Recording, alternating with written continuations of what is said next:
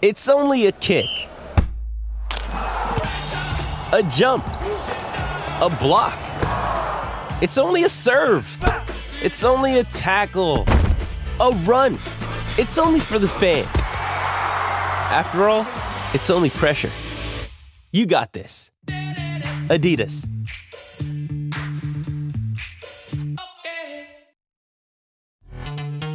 This episode is brought to you by Pepsi Wild Cherry. Pepsi Wild Cherry is bursting with delicious cherry flavor and a sweet, crisp taste that gives you more to go wild for. Getting wild may look different these days, but whether it's opting for a solo Friday binge watch or a big night out, everyone can indulge in their wild side with Pepsi Wild Cherry. Also available in Zero Sugar. So grab a Pepsi Wild Cherry and get wild. And a very good morning to you. Welcome. It's Monday, the 26th of February. Heals. Our open line is 13 13 55. Our text line is 0467 736 736. Pedro's already been indulging this morning, not happy with the Titans. We'll go through all of that. But uh, how are you? How was the weekend? Very good, mate. Thank you very much. You started on Friday down the Gold Coast at a charity luncheon after the, our show, and it was great. Back to Brisbane. Mm-hmm. How much sport is on? I know. The transition of seasons is over, isn't it? Well, I had a busy weekend, as you know. I headed up to Bundy. On Yeah. uh, there was a that was eventful, but we got there eventually uh, for the Bulls Masters dinner with uh, Rupert McCall and Greg Chappell and our favourite comedian Darren Carr. We had fun up there, raised plenty of money for Bundy Cricket. They're doing beautifully. Um, a long campaign that one, isn't it, for the Bulls Masters boys? You were a fleeting visitor, in and out. Uh, and what day was that? Thursday. Mm. I was Thursday in and out. Um, and Friday they did coaching and uh, hospital visits Mhm. and Yeah, they do a great job. then dinner. So they are a bit weary even by then. Mhm. And then the next day is pre-match coaching and Game day. game night. Yep. On, Uh, uh, how'd we go? Saturday night. I wonder. I haven't heard. I haven't heard. I haven't checked up on it either. We were three-two up over the five years we've been going to that Mm. one, and we wanted to be four-two, but we'll see. Hey, lots on the show today. We're brought to you by Burbank Homes. They are the builders you can trust. You can bank on Burbank Homes and Hyundai, the all-new Hyundai Kona N line. As I said, our Suncorp Home Resilience line. We'd love to hear from you this morning over the next three hours. 13 13 55, or you can text us 0467 736 736. We should get into these trial matches. And uh, as I said, Pedro's been on the line very, very early, pre-show. Titans showed next to nothing v Parramatta. No creativity from the halves. Looked rudderless without Kieran Foran. Another long season looms. Got to say, I agree. I actually watched most of this Pedro yesterday.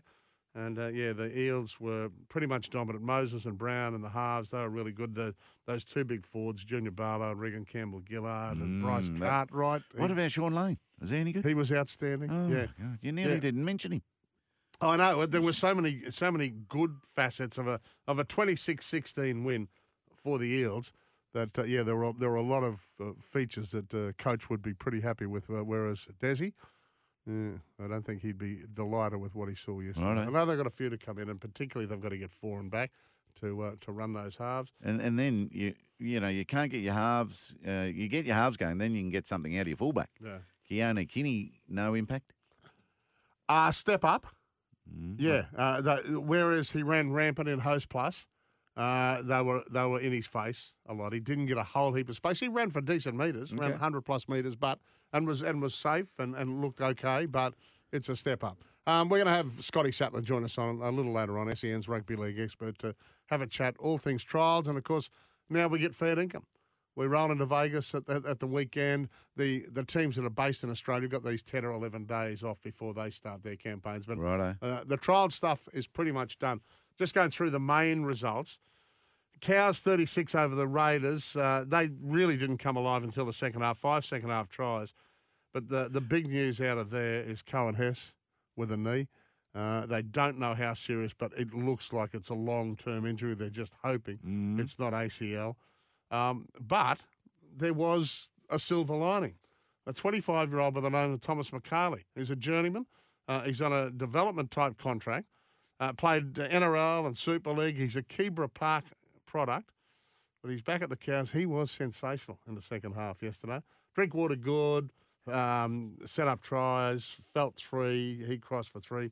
So the Cowboys got it done in the second half, and uh, you know, coaching panel there would be would be okay. Baby Bronx, massive surprise. Uh, who did they beat? They beat Canberra. yeah, they beat the Raiders they down in Queanbeyan. Nothing much to talk about there.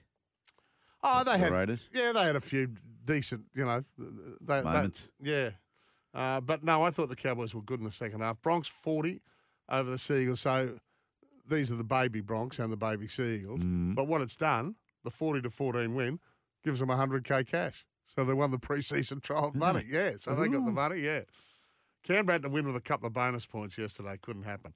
Uh, Warriors thirty four over the Dolphins. Tuivasa-Sheck good, but as we all know now, Heals, it looks like it looks like that uh, our Tommy. yeah, Tommy Gilbert. Oh boy, uh, you just feel so sad for him. You really do.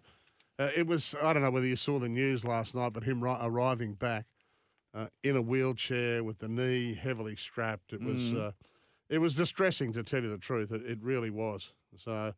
We've got our fingers crossed, but they know, as you you know, you've been in sports so long, they they know when it's an ACL. Well, it's a non-contact. Um, Yeah, no one, No no one laid a, no one laid a hand on you. He was just Yeah. making a couple of see the size of his thighs. change. Yeah, I know. He's had a big year in the gym already, and then he's going to have to have another one.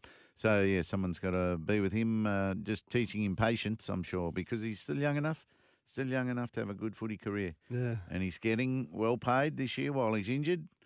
So hang in there, Tom. Yeah, it's just shocking news. And I'd love to know what you think, uh, Dolphins fans, because we, he had the shoulder surgery last year that kept him out for so long. And we were all just licking our lips at, uh, at what he could offer this year, not only for the Dolphins, but for the Origin. I mean, he's just such an abrasive forward. He's such a good forward. He's such a hard working forward. And uh, we'll have Scotty Sattler on talking about that a little later on. Hey, you know what else we've got on? Toowoomba's own Will Brown. Yeah, Fired up yesterday. Good he was having fun yesterday. Yeah. Those Red Bulls are going to be hard, Impo- maybe impossible to beat. Shane uh, Van Gisbergen, he's uh, finished third in Atlanta, so he's on the podium early up in his NASCAR life, which was uh, fantastic for him. But Will Brown with a second on the Saturday behind his teammate Broc Feeney, and then a win yesterday over Chaz Mostert puts him on top of the standings, and uh, he is literally flying. So, I mean, you come in with a bit of pressure, don't you, when you take the seat of a guy called Shane Van Gisbergen? Well, he's even he's even said just the garage full stop has got so much experience and knowledge of what you've got to do Mm. that now any mistake you make as a driver you've got to be very accountable for. He's he's found that extra step up in quality in that garage. Yep, yeah, he's he'd be loving it under Whincup. Uh, with you know, with Jamie. Totally is. Jamie and Broc Feeney, have you ever heard the have we ever used the word um, the headline Brocket Man? No, we haven't. is in the paper this weekend. What a beauty! He he was like a kid in a candy shop. Yes, yesterday on the coverage, the supercars coverage, he was like, I got out of bed on the right side, and I'm my car is fantastic. I made a mistake yesterday, but just hope I can get it going today, and he did. Hey, uh, Titans are a subject of our text this morning.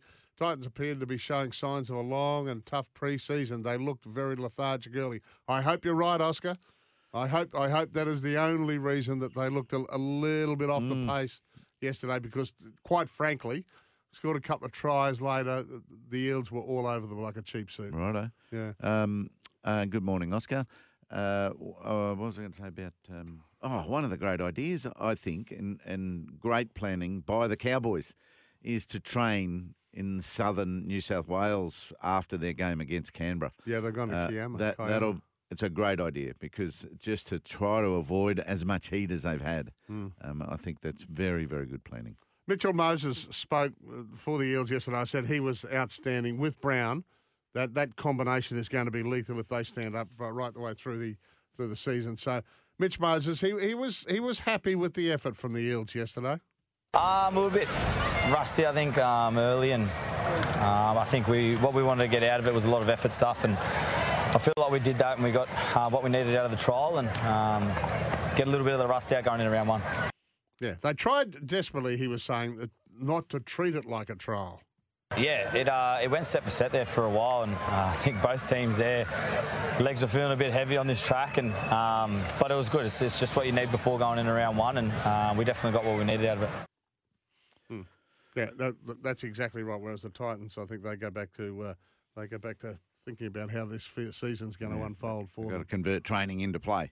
Um, first thing yesterday, have you finished those? Tra- um, the, uh, yeah, those uh, NRL type trials because the World Club Challenge was good, eh? Yeah, I've only seen the highlights. I've seen the contentious uh, Yeah, results. was- Look, to be was- fair, Cleary's saying, you know, we're not going to blame those incidents with the what what appeared to be a double movement, and then the late try being denied.